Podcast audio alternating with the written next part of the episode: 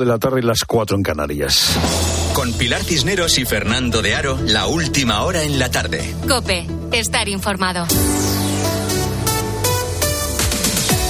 Muy buenas tardes a la gente, gente. Pero exigimos que lo que se importe nos venga a las mismas condiciones. Porque no podemos competir entonces. Si a nosotros el famoso gifosfato ese no nos lo dejan echar y en Marruecos sí, importamos de Marruecos, entonces ¿para qué Uno de los eh, tractoristas que eh, participan en las protestas me decía hace unas horas que uno de los motivos por los que están cortando las carreteras es porque el tomate, los productos eh, que llegan de Marruecos, pues eh, compiten con ventaja en España, que hay competencia desleal. ¿Qué hay de cierto y qué no hay de cierto en esto de que el tomate marroquí, por ejemplo, eh, es un tomate que compite deslealmente con el tomate que producimos aquí? Marruecos cuenta con una cosa que se llama acuerdo preferencial con la Unión Europea. ¿Y eso en qué consiste? Bueno, cuando tú compras un producto de fuera de la Unión Europea, ese producto está grabado con una serie de aranceles. El acuerdo preferencial con la Unión Europea reduce bastante los aranceles para el tomate marroquí. ¿Y esto por qué es así? Bueno, porque necesitamos en la Unión Europea tomate marroquí, porque no producimos en la Unión Europea suficiente tomate y por eso facilitamos su entrada. ¿Cómo funciona el acuerdo? Pues se establece un contingente, una cifra de toneladas de tomate que se le van a comprar a Marruecos y cuando se excede esa cifra, los aranceles suben. No hay nada de extraño en esto. Lo cierto es que Marruecos está vendiendo mucho producto de huerta a Europa y Europa está comprando mucho eh, producto eh, de huerta a Marruecos. Por ejemplo, cuando se criticaba la competencia desleal por parte, los franceses criticaban la competencia desleal de España, pues eh, no eran serios, porque Francia es un gran comprador de los tomates marroquíes. En los últimos años se ha incrementado considerablemente la cantidad no solo de tomates, sino de frutas, de hortalizas que compramos en Marruecos. Ha subido un 37% en los últimos años, entre 2018 y 2022. Los agricultores critican el acuerdo que tenemos, el acuerdo preferencial de la Unión Europea con Marruecos. Por ejemplo, José Luis Miguel de Coag supone una amenaza para el empleo en este sector, también un riesgo importante para las exportaciones españolas. ¿Por qué se quejan los agricultores? Los agricultores se quejan porque dicen, en Marruecos producir tomates es mucho más fácil. Es mucho más fácil por varias razones. Primero, por el coste de la mano de obra. En Marruecos, una jornada de trabajo cuesta, una jornada no, una hora de trabajo cuesta un euro y en España cuesta ocho veces más. En Marruecos hay apoyo del gobierno para subvencionar las producciones de tomate, de cebolla, de patata y además en Marruecos se pueden utilizar otro tipo de fertilizantes que en España están prohibidos. Es cierto, por otra parte, que los productos que entran en la Unión Europea tienen una serie de controles de calidad. Bueno, es, cierto, es cierto que producir tomates en Marruecos es más barato. Tan cierto es que producir tomates en Marruecos es más barato que muchas empresas españolas se han ido a Marruecos a producir tomates y luego los venden aquí en España. Eh, eh, Marruecos se ha convertido en una gran potencia de producción y de exportación de tomates. Claro, hay otra cara de la moneda, y es que la balanza comercial entre Marruecos y España es favorable a España. ¿Qué quiere decir? ¿Qué es la balanza comercial? Pues la diferencia entre lo que compras y lo que vendes. Y nosotros vendemos más a Marruecos de lo que compramos. No estoy hablando del tomate, estoy hablando de otros productos. Vendemos más de lo que compramos. Claro, si tú le subes los aranceles a los marroquíes para comprarle tomate, los marroquíes pueden decir, oye, pues yo te subo los aranceles para que me vendas, por ejemplo, componentes del automóvil, que son lo que le vendemos a los marroquíes. O sea que, como en casi todo, las cuestiones tienen una cara, dos caras o muchas más. Es lo primero, no lo único. Buenas tardes, Pilar Cineros. Buenas tardes. ¿Donald Trump está inhabilitado para volver a ser presidente de Estados Unidos? Bueno, es la duda que tratan de resolver en estos momentos los nueve magistrados del Tribunal Supremo estadounidense. A esta hora está en marcha una audiencia en la que decidirán si el expresidente puede seguir o no en su carrera a la Casa Blanca por su implicación en el asalto al Capitolio en 2021. Hace unos días, un tribunal federal sentenció que Trump no tiene inmunidad presidencial. Juan Fierro. El Tribunal Supremo de los Estados Unidos escucha en estos momentos los argumentos de los abogados del expresidente Trump y del Estado de Colorado para decidir si Trump puede ser candidato en las próximas elecciones presidenciales tras la decisión de ese Estado, rubicada por una sentencia del Supremo Estatal que, recogiendo la enmienda número 14 de la Constitución, niega ese derecho al expresidente por haber participado en un acto de insurrección por sus esfuerzos por anular los resultados de las pasadas elecciones presidenciales. The Colorado Supreme Court's decision is wrong and should be reversed for numerous independent reasons. La decisión del Tribunal Supremo de Colorado es errónea y debe ser corregida por numerosas razones, decía el abogado de Trump. Entre ellas añadía que debe ser el Congreso y no los tribunales los que deben adoptar la decisión. Y Pedro Sánchez está en Mauritania con la presidenta de la Comisión Europea, Ursula von der Leyen, en plena crisis migratoria. Intentan que la visita suponga un respiro en la llegada de pateras a Canarias. Más del 80% de las personas que han llegado a las islas en lo que va de año han salido de cayucos desde Mauritania. En el puerto de Nouadhibou, el principal punto de partida de las embarcaciones que intentan llegar a España, está Beatriz Mesa. Mauritania es el país predilecto para las migraciones del África subsahariana como Senegal, Gambia o Guinea. En los cayucos embarcan hasta 250 migrantes y el destino desde el Atlántico es siempre Canarias, la vecina cercana. Salen semanalmente desde Nuadibú, allí hemos estado, para una travesía de menos de mil kilómetros y por lo que pagan hasta 3.000 euros. Son capital económico. Son migrantes con un relativo capital económico, pero no suficiente para asegurar dignidad a la familia. Por ello emigran, declara la cadena COPE Ali Tandian del Observatorio Senegalés de las Migraciones. Y en España hay 22.000 farmacias, una por cada 2.000 habitantes. En muchos casos, los farmacéuticos son los profesionales sanitarios más cercanos, sobre todo en zonas rurales. Su papel va mucho más allá de dispensar medicamentos o controlar que un paciente se los tome correctamente. Pueden desempeñar un servicio esencial dentro de la atención primaria para la detección de ciertas enfermedades. Lo ha dicho en COPE Jesús Aguilar, presidente del Consejo General de Farmacéuticos. Si algo tenemos que hacer en este país es prevenir las enfermedades y ahí están pues todos los cribados, los cribados de las enfermedades. Bueno, pues la farmacia, la farmacia comunitaria puede ayudar al sistema público a que se hagan esos cribados. La farmacia, el farmacéutico no va a hacer el cribado, pero sí puede ayudar a recoger esas muestras. Pero fundamentalmente porque puede aumentar la adherencia. Y el Real Madrid podría recuperar a Vinicius para el partido del sábado ante el Girona. Xavi Lasso. Sí, Pilar, el brasileño ha empezado a trabajar con el grupo y todo apunta a que estará para el partido decisivo de este fin de semana. En una situación parecida está Rudiger, que se espera que mañana ya trabaje con el grupo. El que está descartado para el partido es Nacho, que sigue con problemas. Y en el Barça también hay buenas noticias, porque Ter Stegen podría volver ante el Granada tras meses alejado de los terrenos de juego. Y en baloncesto, desde las cuatro y media está en juego el España-Japón del preolímpico. ¿Cómo van las cosas, Pilar Casado? Pues mal, mal porque España está sufriendo muchísimo ante la subcampeona olímpica, ante Japón en el primero de los tres partidos de este preolímpico con destino París 2024. Justo el partido llega al descanso. España pierde por 10, España 36, Japón 46. Gracias Pilar. Además, desde las 5 está también en juego el España-Francia del Mundial Femenino de Waterpolo. De momento, 2 a 0 para las españolas. Es tiempo ya para la información de tu cope más cercana. Pilar Cisneros y Fernando de Aro. La tarde.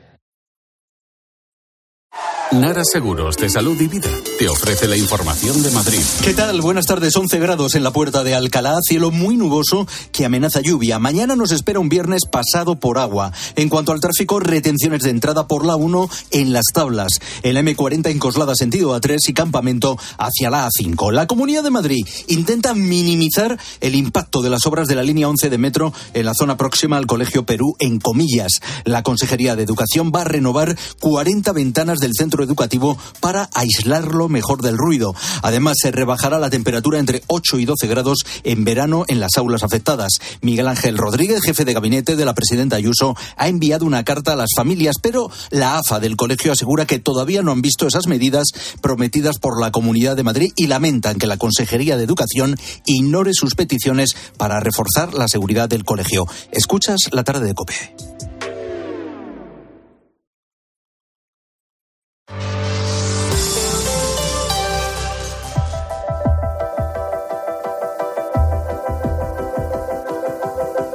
Y esto que vas a escuchar es un dron de una cadena de supermercados de Estados Unidos dejando un paquete en el jardín de una casa.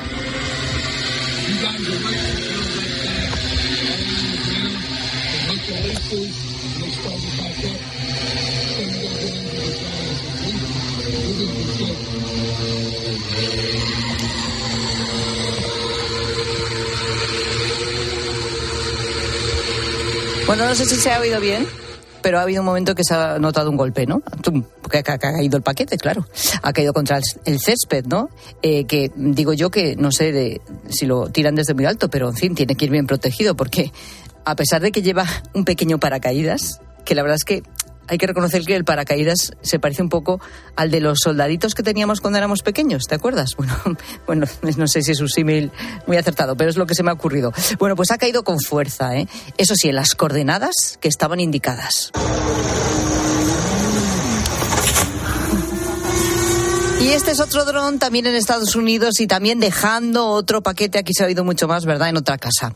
Bueno, aquí la cosa va mejor porque la bolsa cuelga de un cable y ese cable va bajando hasta que toca el suelo. La bolsa se desengancha sola, el dron recoge el cable y sigue su camino. ¿Cuánto estamos de cerca de que esto también se pueda producir aquí en España? Bueno, me lo pregunto y nos lo preguntamos hoy en este programa en la tarde, porque Madrid se quiere aprobar la primera ley de España que regule esto para que esté lista además el año que viene. Sí, sí, el año que viene.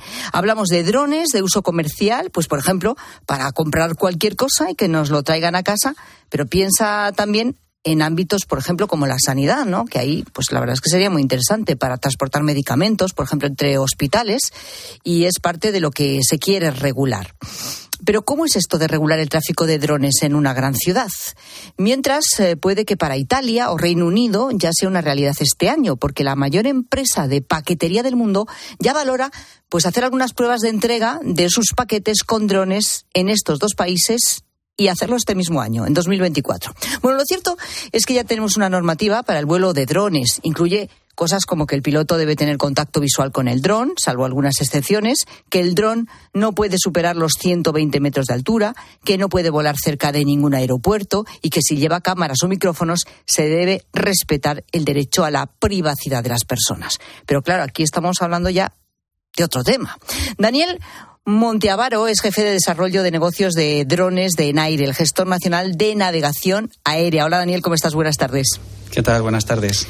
Bueno, a ver, porque eh, Madrid ha, expresado esa intención ¿no? de tener la primera ley sobre reparto con drones, o sea, repartir paquetes de cualquier tipo, me imagino, eh, con drones. Eh, pero claro, el cielo, digo yo que no es del ayuntamiento, por decirlo de algún modo, sino que el que tiene las competencias sobre esto, pues es el gobierno, ¿no? Eso es. Eh, las competencias son repartidas entre el Ministerio de Defensa y, eh, bueno, pues y el Ministerio de Transportes, ¿no? Para lo que es la parte de, de, aviación civil.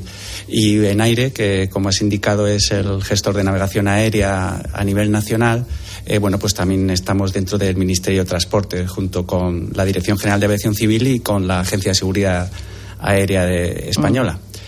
Y, bueno, lo que indicas efectivamente eh, son competencias que en principio pertenecen al Ministerio de Transportes y de Defensa, pero si bien es verdad, yo creo que, podemos hablar en esta conversación el acercar este nuevo tipo de tecnologías, estamos hablando de drones, has puesto el ejemplo de paquetería o, el de emergencias, es verdad que aquí las ciudades ya eh, forman un, tienen un rol mucho más importante, ¿no? Ya no estamos hablando de, helicópteros o aeronaves que estén volando pues muy alto en el cielo, sino que ya estamos en un tipo de operación que está muy cerca de la ciudadanía, ¿no? Y la aceptación social es fundamental. Entonces, iniciativas como la que está haciendo el Ayuntamiento de Madrid, de alguna forma es necesaria el tener ese acercamiento y el poder mm, pues que haya una implantación que sea positiva para todos. Pero Daniel, ¿qué haría falta para que esto de verdad se pudiera llevar a cabo? Eso es una muy buena pregunta, eh, que siempre es recurrente y es normal, porque ahora mismo ya existe la tecnología, ¿no? Hace muchos años que el, llevar paquetería en África, por ejemplo, en Ruanda, es eh, en el día a día hay muchísimas operaciones, ¿no? Pero claro, en estos países lo que es la parte de legislación o seguridad aérea prima más el servicio que se está dando de cara de un dron que pueda recorrer pues 50, 60 kilómetros eh, todos los días por temas de emergencia y en que estamos hablando de, de asuntos de vida o muerte y otra cosa muy distinta es volar sobre ciudades en estados en donde el, tema de la seguridad aérea está muy bien implantada y claro, este tipo de operación tiene que cumplir también de alguna forma los mismos requisitos que ahora mismo un avión o, un helicóptero está cumpliendo, ¿no? Entonces, desde Naire y en colaboración con la industria en España, y, quiero dejar claro que, tenemos que sacar pecho como españoles en Europa, que somos de los más avanzados en cuanto a implicación de industria, proyectos en este sentido, eh, estamos trabajando para hacerlo realidad pues a partir del año que viene, ¿no? La idea es, no estoy hablando, no quiero decir que ya el año que viene vaya a haber paquetería o que vaya a haber mil vuelos de drones, pero sí el implementar un concepto nuevo que se llama U-Space, ¿no? que es un volumen de espacio aéreo que es para drones, que va a estar separado de, la aviación comercial para no poner en peligro pues aeronaves, aeropuertos, eh, operativa con helicópteros y eso es algo que se quiere que esté el año que viene ya en servicio, ¿no? en, algunas ciudades. Eh, ¿Qué ciudades? Bueno, pues estamos trabajando en un proyecto eh, europeo que lo lidera Eurocontrol, que es el proveedor de navegación aérea a nivel europeo, y participamos tres países, España, Italia y Francia. Entonces, bueno, dentro de España, el clúster español lo lideramos desde Naire eh, y hay mucha industria española participando y va a haber un despliegue de, este concepto que he comentado de U-Space en ocho comunidades autónomas. Ya estamos haciendo pruebas de validación en distintas ciudades. Eh, la zona que estamos utilizando como primer proyecto piloto, eh, por ejemplo, es la ciudad de Benidorm porque tiene unas características urbanas especiales y además eh, no solo es como una gran pequeña ciudad, sino que tiene la ventaja ahora mismo que no tiene un aeropuerto cercano, con lo que eh, es más sencillo a lo mejor de, implementar. Entonces, a ver si me aclaro, estáis ya, eh, dices, con, ese proyecto muy, muy avanzado, pongamos entonces a Benidorm como ejemplo donde en primer lugar se podría implantar y por lo tanto serviría de, bueno de, ejemplo para todos los demás. Eh, pero Benidorm, claro, eh, es lo que yo me estoy preguntando. En una ciudad como Madrid, en este caso Benidorm, que también tiene grandes edificios y demás, bloques de viviendas, ¿cómo se puede llevar un paquete a un bloque de viviendas? ¿Dónde, dónde se tiraría ese paquete? Porque si tienes una casa individual con jardín, todavía entiendo que se transporte un paquete y se tire en el jardín. Pero cuando estamos hablando de un paquete que va dirigido a un bloque de viviendas, ¿esto cómo se soluciona? Bueno, hay muchas soluciones. Ahora mismo nosotros no estamos planteando a lo mejor el utilizar lo que es el que te el, dron llegue por la ventana, ¿no? La idea y lo que se quiere hacer es que haya primero unas especie de zonas ¿no? habilitadas para, para esa entrega de paquetería, que esté en una zona segura, eh, que esté en una zona despejada, ¿no?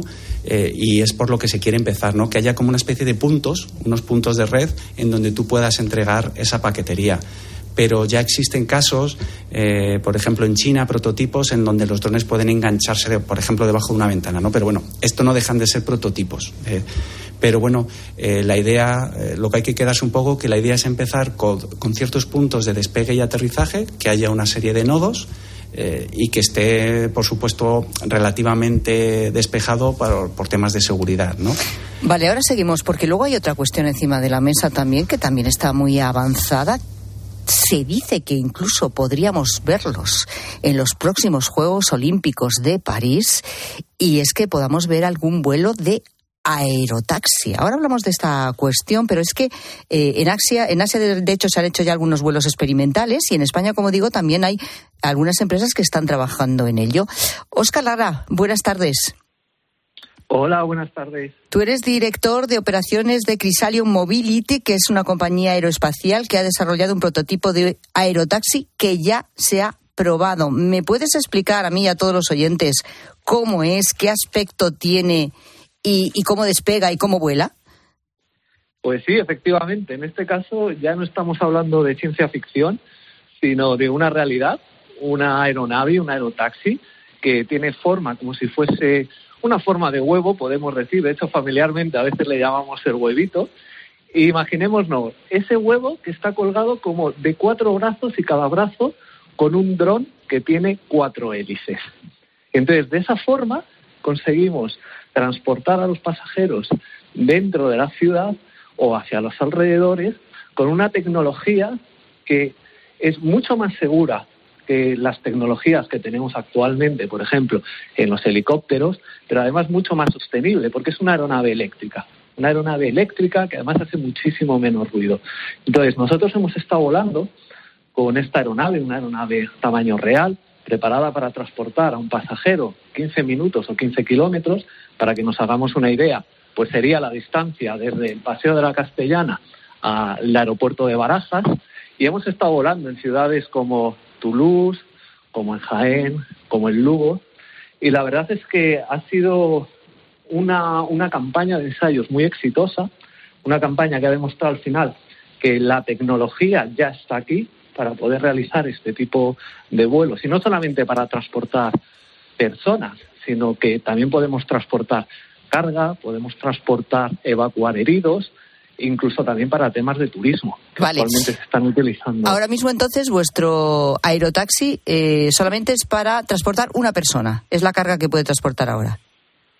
El que con el aerotaxi que hemos estado ahora volando hasta el momento es para una persona, pero ahora mismo estamos diseñando la nueva versión que es la versión que vamos a comercializar, que tiene cinco personas más el piloto. Ah, pero esta es, una, cuestión, claro, esto te iba a preguntar. ¿Estamos hablando de una aeronave con piloto o sin piloto? Es decir, que se dirige desde un control en tierra o con piloto dentro. Pues es una buena pregunta, porque la primera aeronave que diseñamos era una aeronave con la que hemos estado volando para ser pilotada desde tierra o remotamente, y la tecnología para hacerlo está ahí, pero la regulación actualmente no deja que vuelen aeronaves autónomas o pilotadas remotamente. Por eso, en esta nueva aeronave hemos metido el piloto junto a los cinco pasajeros, ¿vale? Para hacer esa transición a partir de 2030 de ya sí ir quitando al piloto y empezar a pilotar remotamente o de forma autónoma las aeronaves. Bueno, pues nada, estaremos muy pendientes ¿eh? para, ver cuando la, vemos ya volar. Oscar, muchas gracias ¿eh? por contarlo.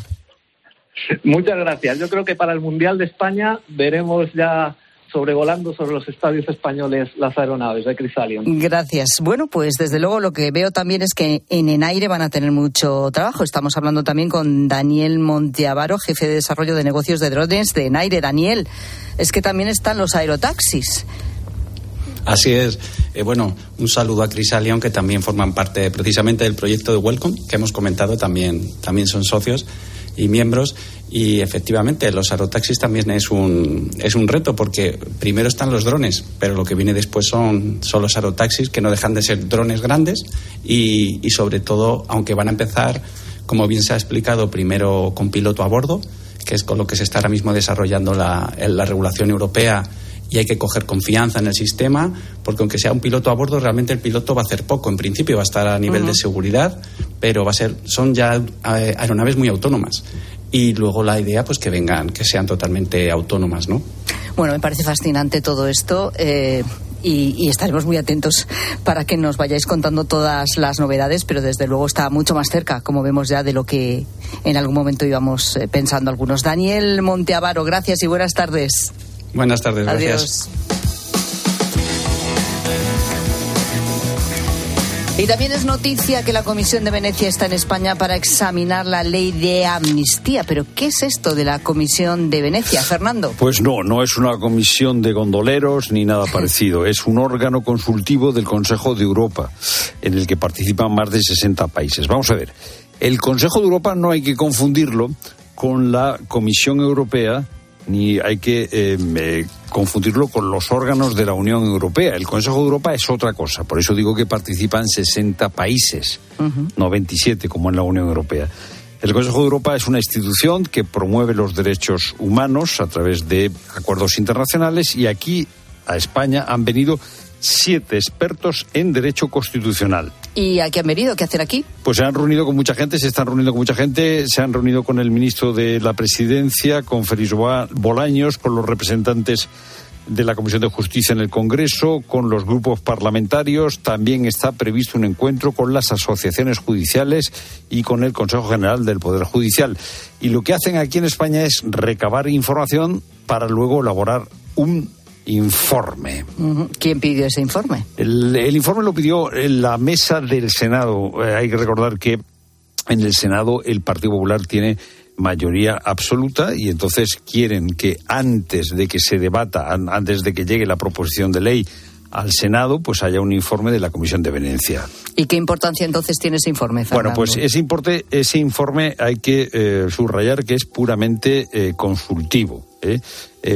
normalmente la Comisión de Venecia no emite informes que sean, digamos, rotundos, ¿no? Pues son expertos que se cuidan mucho de dar la razón a las partes de una forma contundente. Lo más probable es que este informe eh, pues recoja matices eh, de una parte y de otra y quizá plantee una serie de recomendaciones, pero claro, no vamos a adelantarnos, vamos a ver qué trae el informe de los gondoleros de la Comisión de Venecia. Bueno, pues ya sabemos lo que es la Comisión de Venecia, que como estamos contando está en España para examinar la ley de amnistía.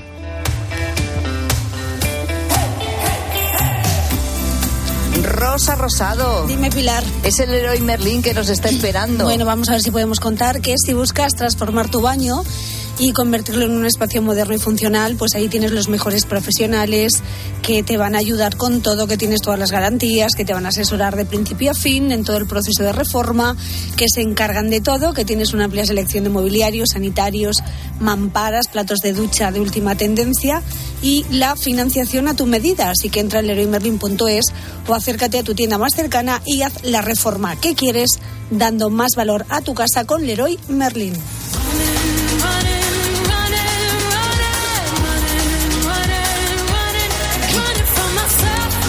Pues fíjate, estamos a punto de ver eh, los paquetes volando por encima de nuestras cabezas eh, y llevando a casa ese paquete no una persona, sino un dron, como nos acaban de contar. No está tan lejos esto, es, es alucinante.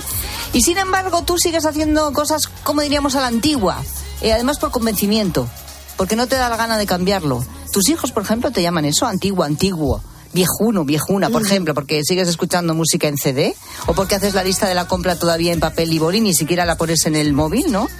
En las notas del móvil, digo yo, que es lo que hago yo, pero bueno. ¿Qué cosas haces que ya no se llevan? Es lo que te estamos preguntando, Fernando, Rosa, a ver qué dicen los Pues es que a veces del móvil no te puedes fiar, ¿eh? Buenas tardes a la gente, gente. Yo soy demasiado viejuno, pero voy a lo seguro porque ya me han pasado cosas con los móviles y cosas que evidentemente no pongo en el móvil. Lista de la compra, en papel. Encargos de naranjas a domicilio, en papel. Mandados de fulano, mengano, zutano, perengano y todos los encargos que tengo, en papel. Y en el móvil, lo justito. Y en el ordenador, más justito todavía. El, luego está el tema del billete eh, de, avión o de tren. Ah, es verdad. ¿En móvil o en papel? Yo de papel siempre. yo sí puedo, ¿no? Lo llevo en el móvil ya, en el wallet. Yo también lo llevo en el, móvil. Lo que pasa que es verdad, como dice este oyente, que hay que llevarlo cargado. Por si acaso el móvil eh, te la carga es fundamental, la batería. hay que llevarlo cargado. Yo alguna vez he llegado y ¡pum! se ha apagado.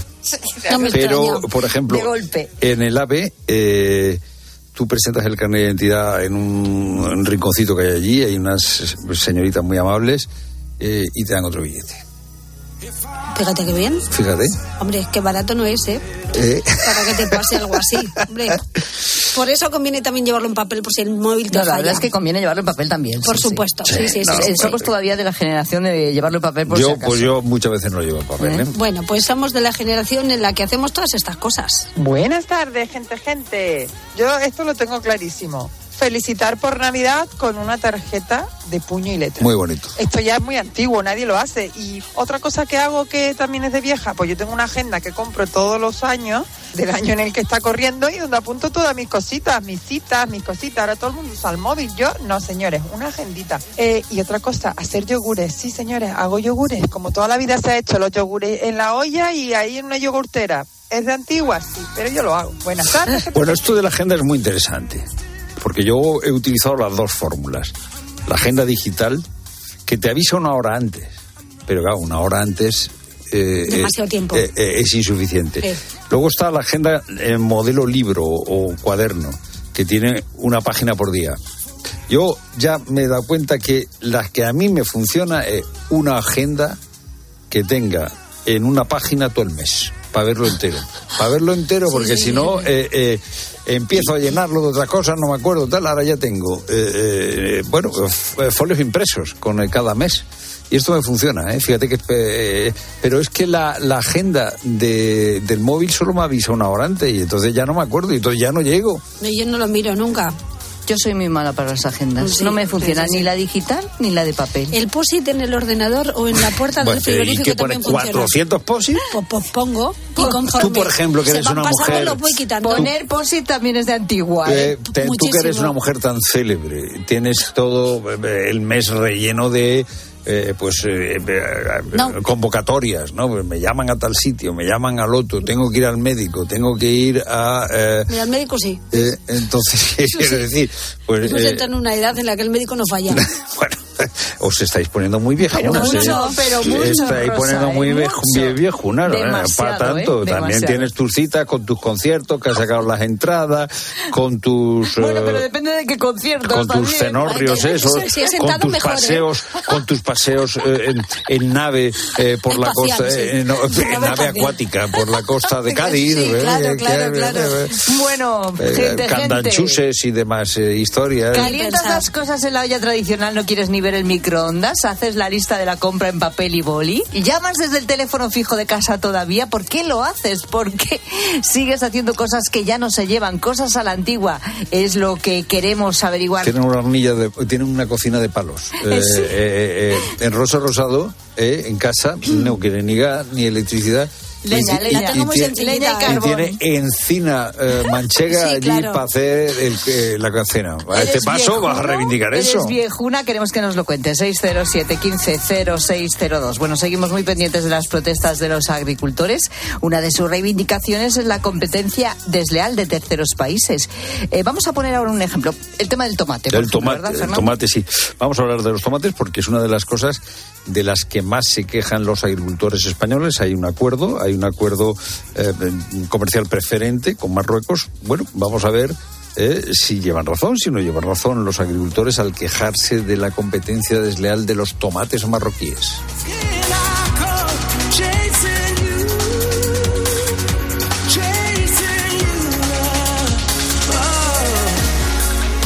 Pilar Cisneros y Fernando de Aro. La tarde. Cope, estar informado. En Cope nos gusta contarte buenas noticias. Bueno, la verdad que el día de hoy está lleno de noticias. Una que es una buena noticia. ¿Cómo nos hacen falta las historias positivas? Mira, es imposible que con esto que te voy a contar no se te ponga la piel de gallina. Y hoy se ha confirmado una buena noticia. El secreto para llegar a los 100 años está aquí, en España. Te vamos a contar la historia de una acogida. Ha sido una mañana intensa, interesante, bastante emocionante. A Carlos Herrera, Ángel Expósito, Pilar García Muñiz, Pilar Fernando de Aro y Alberto Herrera les gusta contarte buenas noticias. Escúchalas a diario en Cope, también en cope.es y en redes sociales. La palabra ladrón puede significar dos cosas. Clavija donde poder conectar tu coche eléctrico o persona que roba el cable de tu coche eléctrico. Ahora el seguro de coche eléctrico e híbrido enchufable de línea directa también significa dos cosas. Que además de ahorrarte una pasta, también te cubre el cable de recarga en caso de robo. Cámbiate y te bajamos el precio de tu seguro de coche sí o sí. Ven directo a lineadirecta.com o llama al 917-700-700. El valor de ser directo. Consulta condiciones. En la charcutería de Supercor, Hipercor y Supermercado El Corte Inglés encontrarás la máxima calidad, mucho gusto y un precio delicioso. Con profesionales especializados para elegir la mejor pieza, el corte más jugoso. Y hasta el 14 de febrero con hasta 25 euros de regalo para utilizar en próximas compras en charcutería. En Supercor, Hipercor y Supermercado El Corte Inglés, en tienda web y app. ¿Qué necesitas hoy? Consulta condiciones. ¿Te lo digo o te lo cuento? Te lo digo. No me ayudas con las pequeñas reparaciones de casa. Te lo cuento. Yo me voy a la mutua. Vente a la mutua y además de ofrecerte nuestro servicio de manitas hogar, te bajamos el precio de tus seguros, sea cual sea. Llama al 91 555 5555. Te lo digo o te lo cuento. Vente a la mutua. Condiciones en mutua.es. Ahora en Carglass queremos que mejores tu visión cuando conduces bajo lluvia. Por eso, con la reparación o sustitución de cualquier luna, te aplicamos el tratamiento anti lluvia gratis. Carglass cambia, Carglass repara. Promoción válida hasta el 10 de febrero. Consulta condiciones en carglass.es. Descubre la belleza del Mediterráneo, las islas griegas o el norte de Europa con MSC Cruceros y Viajes El Corte Inglés. Embarca desde puertos españoles o si lo prefieres, vuela desde Madrid o Barcelona. Disfruta de ocho días en todo incluido desde 659 euros. Consulta condiciones en Viajes El Corte Inglés. MSC Cruceros, un viaje hacia la belleza. Segunda rebajas en Vision Lab. Hasta el 60% de descuento en gafas graduadas de sol, lentillas, audífonos. Hasta el 60%. Solo hasta el 29 de febrero. Más info en visionlab.es. Escuchas la tarde. Y recuerda, la mejor experiencia y el mejor sonido solo los encuentras en cope.es y en la aplicación móvil. Descárgatela. Hay muchos. En Flexicar hay muchos cars, hay muchos cars. En Flexicar hay muchos cars, hay muchos cars. En Flexicar hay muchos cars. En Flexicar. Flexicar, muy flexi. Muchos cars. En Flexicar. Lo sentimos, pero no quedan utilitarios en alquiler. ¿Le importaría ir en un descapotable último modelo? A que a todos nos gusta recibir más de lo que esperamos. Pues en Berti tienes el seguro de tu coche desde solo 180 euros y además te llevan las revisiones y mantenimiento ilimitados totalmente gratis durante un año. Ah, sí, sin más. Calcula tu precio en Berti.es. Ahorra tiempo, ahorra dinero. ¿Un cóctel o un refresco? ¿Desayuno con zumo o café? Con la promo todo incluido de Costa no tienes que elegir. Las bebidas son gratis. Reserva tu crucero hasta el 12 de marzo y disfruta del paquete de bebidas gratis. Infórmate en tu agencia de viajes o en costacruceros.es. Costa. Y ahora pide un deseo. Últimamente me piden mucho ser de mi BP, porque así siempre puedes tener a mano tu tarjeta virtual en tu app Mi BP, consultar tus saldos, ofertas y promociones. No, si yo ya soy de BP. Ah, bueno, pues entonces no sé qué más puedes pedir, un coche, una Si moto. tú también quieres pedir un deseo, descarga la app Mi BP y consigue estas y muchas más ventajas. Saludos, criaturas. Soy Goyo Jiménez y, como digo en mis monólogos, ser joven es una cuestión de actitud. Pero como yo ya voy teniendo una edad, mi actitud ha sido la de acudir a Clínica Baviera para decir adiós a las gafas de cerca. Haz como yo y pide cita en el 900-180-100 o en clínicabaviera.com y corrige la vista cansada.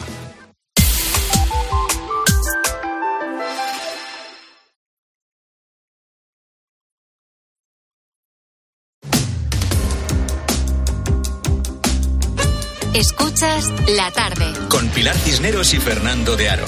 Cope, estar informado.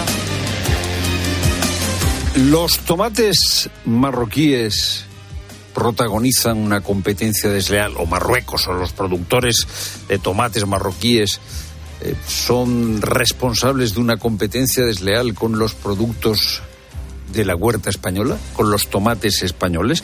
Es uno de los argumentos que se escuchan en estas eh, protestas que cortan las carreteras desde el pasado martes en España.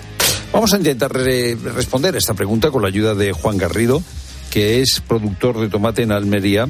Eh, eh, Juan, no sé si está ya disponible. Juan, buenas tardes. Bueno, pues eh, vamos Buenas a. tardes, Fernando. ¿Eh, ¿Juan?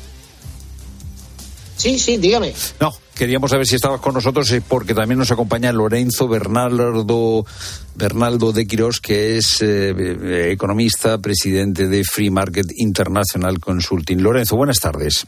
Muy buenas tardes. Juan, eh, a vosotros nos gusta el acuerdo preferencial que tiene Marruecos con la Unión Europea. ¿Por qué? Bueno, pues primordialmente porque no luchamos con las mismas armas.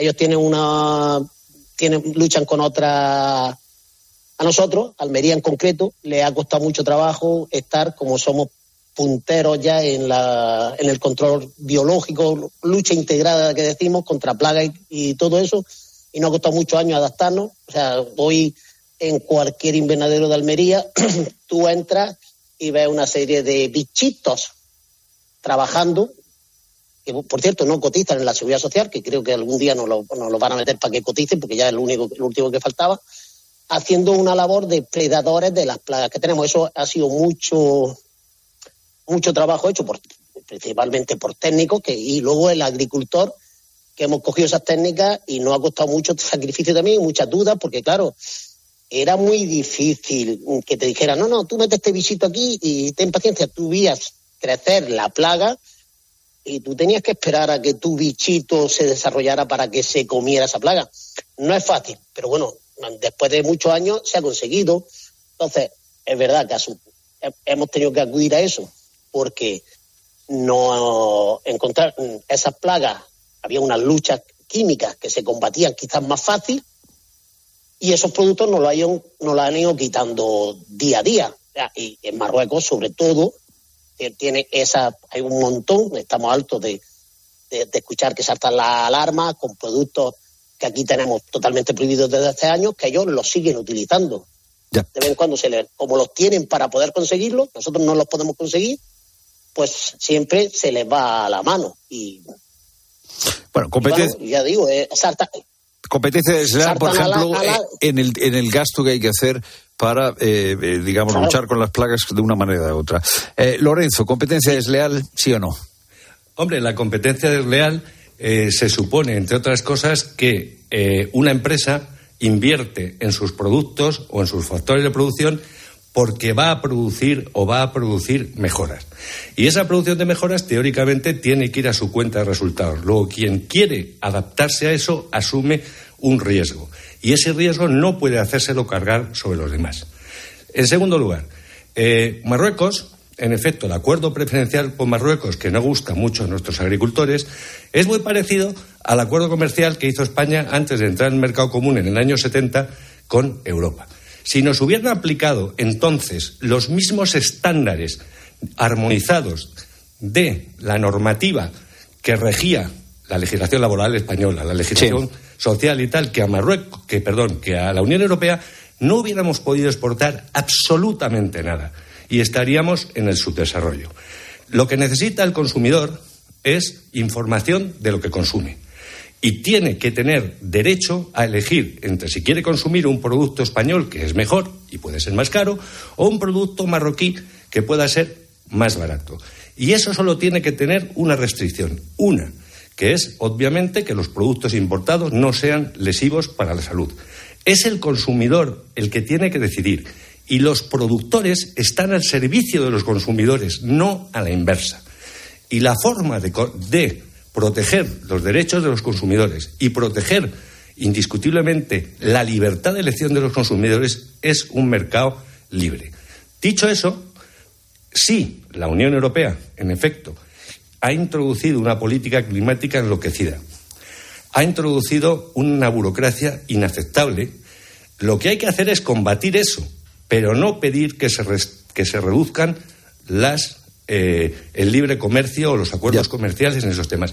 Entre otras cosas, porque es una transferencia de rentas de los consumidores, que son muchos, a una minoría en el país, porque detrás de cada protección hay siempre alguien que se protege a costa de la mayoría. Juan, por ejemplo, esta sería una solución que yo, yo cuando voy a comprar tomates. Perdona, perdona, Sí. perdona, Fernando, mira, es que me ha tocado un tema. Sí. Como tengo ya unos añitos, Sí. y no estoy, en- no estoy, eh, eh, eh, estoy en total desacuerdo con el compañero. Cuando nosotros estábamos en, en vías de entrar en la Comunidad Económica Europea, teníamos unos cupos que nos los hacían respetar a rajatabla. Y me acuerdo de trabajar 24 horas de noche para completar el cupo porque otro día se cerraba la frontera de Perpiñán Ya. cosa que el, que el país vecino incumple los, los cupos, pero vamos, descaradamente desde el primer día. Entonces, no son las mismas. Yo estoy de acuerdo, o sea, yo estoy de acuerdo, si no en el libre comercio, o sea, una provincia exportadora como Almería estamos, a ver, me parece que hemos perdido a, Juan en este momento, que decía que estaba a favor del libre comercio. Eh, eh, Leonardo, eh, Lorenzo, Leonardo, Lorenzo, vamos a ver. decías tú, no es un problema de, de competencia desleal, es un problema de una regulación excesiva de la Unión Europea en cuanto a la agricultura. Y es que la competencia desleal es decir, las ventajas comparativas de los países no son en todas partes la misma, porque su nivel de renta es diferente, su estructura económica es diferente. Y no se puede y, lo importante es que los consumidores, que son la mayoría de los ciudadanos de este país, y ellos, entre otros, un porcentaje con rentas bajas, puedan acceder a los productos al precio más bajo posible en un mercado competitivo.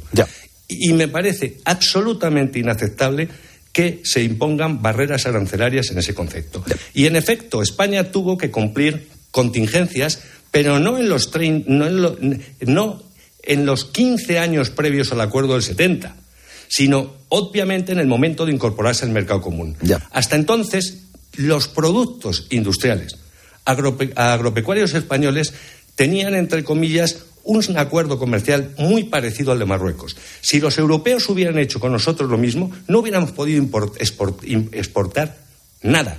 Y esa es la realidad.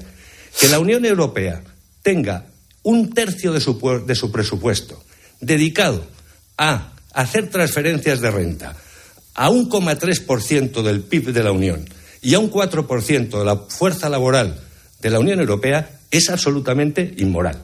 Juan, una cosa, eh, eh, ahora que hemos eh, recuperado la conexión, yo cuando voy a comprar tomates, no sé si es que no me fijo bien, que puede ser, pero yo no veo una distinción clara en si es marroquí o si es de Almería. ¿Eso está bien regulado? O sea, ¿se podría solucionar parte del problema por ahí? Porque yo a lo mejor decido, como dice Lorenzo, gastar un poco más, si puedo, porque sé que el tomate de Almería tiene más calidad, que usa, eh, digamos, eh, eh, bichitos para luchar contra las plagas y que no utiliza las soluciones. ¿El etiquetado, por ejemplo, sería una solución?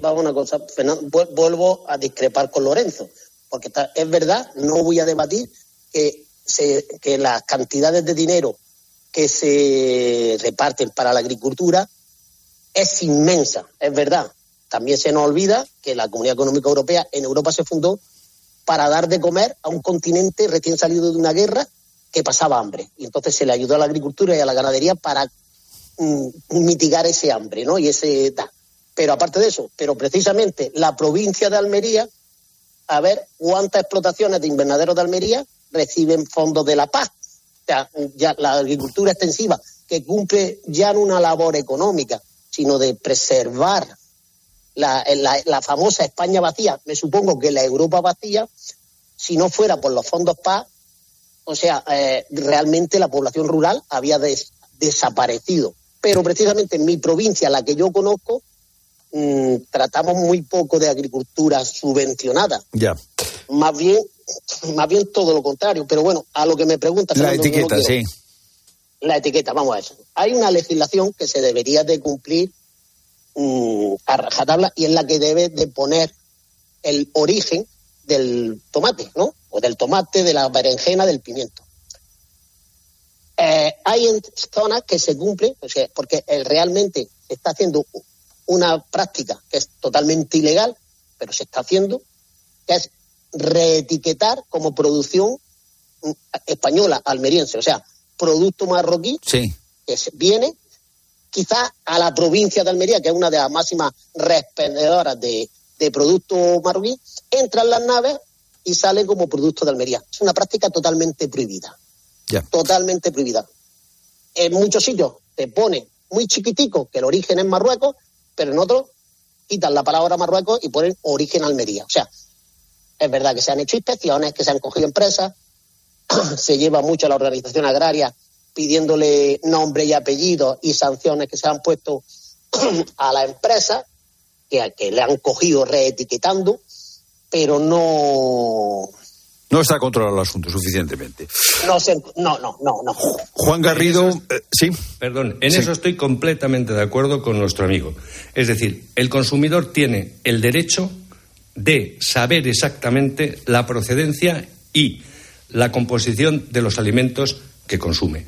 Y esa es una obligación que debe cumplir el Gobierno, que es el que tiene que cumplir, en efecto, valga la redundancia, esa reducción. Ahí estamos completamente de acuerdo. Bueno, pues... Y yo soy un enorme admirador, en efecto, de la, de la agricultura almeriense, eh, que es maravillosa, que es competitiva, que recibe prácticamente ninguna subvención de la PAC, y ellos son un ejemplo de lo que puede y debe ser una agricultura competitiva en España. Juan Garrido, Lorenzo Bernardo de Quirós, gracias por estar con nosotros ayudándonos a comprender. Fernando, sí. Fernando, ¿puedo hacer un inciso? Sí. Un pequeño comentario. Pequeño. Mira, en, sí, en Almería tenemos una desaladora que está eh, estropeada desde hace 12 años por unas inundaciones. Tiene un coste de arreglo de unos 30 millones de euros. Mm, aproximadamente lleva 12 años parada. Ya. Le decimos aquí en Almería, en Petit Comité, bueno, pues nuestro gobierno español está mandando dinero expuestas para fomentar el regadío en Marruecos, subvencionando mm. el regadío en Marruecos y aquí en Almería bueno, pues eso nos mete ya en otro tema, Juan, que es el tema del agua. Otro día no, lo abordamos. Gracias a los dos. Juan, Lorenzo, buenas tardes. Un abrazo. Muchas gracias.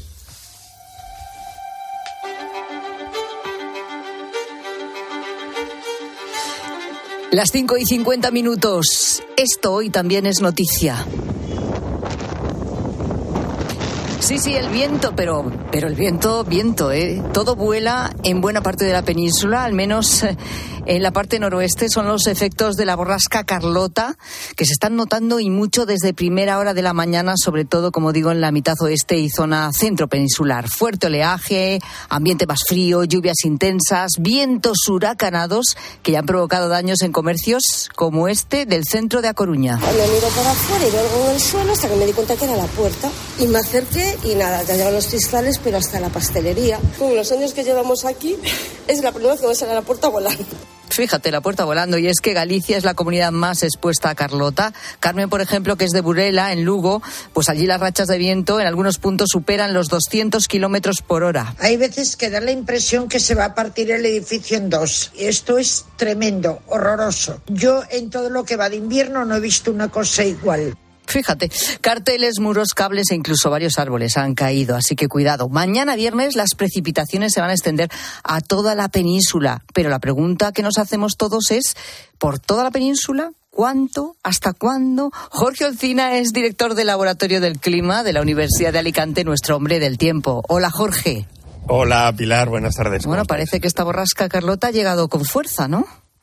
Pues se ha llegado con mucha fuerza. Es lo que se llama un río atmosférico, es una borrasca eh, que entra desde el Atlántico, más bien desde el suroeste que por Galicia, ¿no? Es decir, por el Golfo de Cádiz está entrando. Eh, lo que pasa es que el efecto se está viendo, como tú bien decías, en todo el oeste y centro peninsular. Eh, de momento en forma de, viento, pero bueno, ya las, capas nubosas con mucha humedad ya están entrando, ¿no? Se llama río atmosférico porque son esas borrascas que enganchan aire muy húmedo de la zona casi tropical del Atlántico y bueno, lo que hacen es circularlo hacia Europa, ¿no? Y, son borrascas un poquito especiales porque sí, esta sí va a dejar bastante lluvia. Eh, ¿Dónde? ¿En todas partes? ¿En toda la península? Pues mira, Mm, sí, salvo como siempre suele ocurrir en este tipo de borrascas que entran por el oeste, por el Atlántico, en la parte mediterránea, ¿no? Quizá donde más falta hace ahora, que es en Cataluña, es donde va a llover menos, junto con la Comunidad Valenciana, la región de Murcia. Bueno, pues ahí mañana viernes sí que verán eh, lluvia, pero va a ser muy poco abundante, ¿no? Donde más va a llover, y ya lo está empezando a hacer, ¿no? En Extremadura, en, la Andalucía Atlántica, es precisamente en esa parte, ¿no? En ese cuadrante suroeste de la península ibérica, eh, entrando por Madrid y bueno, pues eh, todo lo que son las cumbres de montaña por encima de 1500 metros, como la borrasca también, bueno, viene acompañada de un aire algo más frío, pues van a recibir nieve, ¿no? Que también es buena noticia eh, para los próximos días. Nos esperan al menos tres días de tiempo bastante revuelto por esta borrasca y los frentes que van vinculados a ella. Eh, al menos hasta el domingo, eh, la lluvia, el viento va a ser protagonista, ya digo, especialmente en, en, la parte occidental, en toda la mitad oeste, ¿no? Mucho menos en el Mediterráneo, aunque eso sí, allí lloverá menos, pero las rachas de viento también van a ser importantes. Eh, ¿Y el frío va a ser muy intenso, poco? No, no, no va a ser muy intenso porque como la borrasca viene, como decíamos, ¿no? Muy acompañada de humedad, de nubes. Bueno, sabemos que cuando hay nubes en el cielo, las temperaturas, sobre todo mínimas, que son las que nos muestran, ¿no? El frío no, no van a bajar mucho, ¿no? Sí que notaremos entre 3, 4, 5 grados respecto a lo que hemos tenido estos días pasados, que, bueno, venimos de, jornadas de temperaturas más primaverales que, que otra cosa. Bueno, pues ahí sí, sí, que se va a notar ese descenso, pero no mucho más, ¿no? Y, y bueno, mm, también podemos comentar, Pilar, que a partir del lunes las condiciones cambian de nuevo, pues de forma radical. Pasamos de, del calor a la lluvia, al viento, el frío, de nuevo volverá, por así decirlo, el calor primaveral a partir del lunes. Eh, toda la semana próxima, entre lunes y jueves, volverá a registrar un ambiente más bien primaveral, 25, 26 grados en el Mediterráneo de nuevo bueno, pues eh, eh, caminamos así a contrastes, Pilar. Pero es bueno, un sube y baja, eh, esto del tiempo sí, últimamente. Es un sube y baja de temperatura y de, de humedad y de falta de humedad, ¿no? Eh, afortunadamente vamos a, a, recibir esta borrasca con muchas ganas porque, bueno, pues nos hace falta agua y va a llover donde hace falta, que es Andalucía, ahí en la zona de Guadalquivir, eh, Guadiana, pues sí que van a recibir bastante lluvia y va a llover un poco menos donde también hace falta que sea en Cataluña, porque ya digo, estos, estos flujos que entran uh -huh. del Atlántico ya llegan muy desgastados a la parte mediterránea. Pues esto es lo que va a pasar con esta borrasca. Carlota, Jorge Ocina, como siempre, muchísimas gracias. Nada, es un placer, un como siempre. Un abrazo. ¿Y tú qué piensas? Escribe a Pilar Cisneros y a Fernando de Aro en Twitter en arroba la tarde cope o en nuestro muro de Facebook La Tarde Cope o mándanos un mensaje de voz al 607 150602. A los que no marcáis la casilla de la Iglesia en la declaración de la renta. Nos encantaría enseñaros la labor social y espiritual que realizamos, pero en un anuncio de 20 segundos es imposible. Por eso os invitamos a un viaje, para que lo podáis ver con vuestros propios ojos. Reserva tu plaza en unviajeportantos.es. Si para ti abrir gas no tiene nada que ver con tu cocina, entonces te interesa el seguro de moto de línea directa, con el que, además de ahorrarte una pasta, tendrás cobertura de equipación técnica para casco, guantes y cazadora.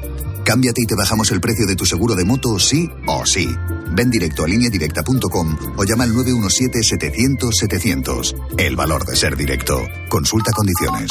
¿Un cóctel o un refresco? ¿Desayuno con zumo o café? Con la promo todo incluido de Costa no tienes que elegir. Las bebidas son gratis.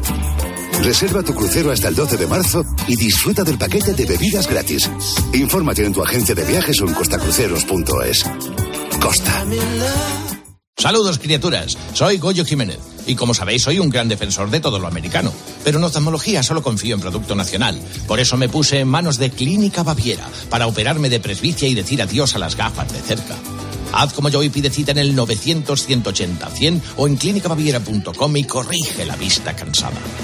Esto es un mensaje para todos aquellos que te dijeron que no podías cambiar el mundo. Ahora sí puedes gracias al efecto ser humano, un superpoder que nos convierte en la única especie capaz de revertir el daño que causamos al planeta y frenar el hambre y la pobreza. Es hora de utilizar este nuevo poder. Descubre cómo hacerlo con manos unidas en efectoserhumano.org. Vamos, un poco más. Ya casi estamos conseguido. Tras la cuesta de enero, llega un febrero de oportunidades con los 10 días Nissan. Ven a tu concesionario Nissan del 2 al 13 de febrero y aprovecha las mejores ofertas para estrenar un Nissan con entrega inmediata. ¡Corre, que se acaban! Escuchas la tarde. Y recuerda, la mejor experiencia y el mejor sonido solo los encuentras en cope.es y en la aplicación móvil. Descárgatela. Quiero explorar sin importarme cuando volver el exterior. Quiero formar parte de él. Vale, bichito. Nos vamos a Disneyland París. Reserva durante Semana Mágica en B-Travel. Precio de referencia 144 euros por persona y noche en el Disney Hotel Cheyenne con entradas incluidas. Plazas limitadas. Consulta condiciones. Ven a Disneyland París con B-Travel volando con Iberia. B-Travel. Viájate la vida.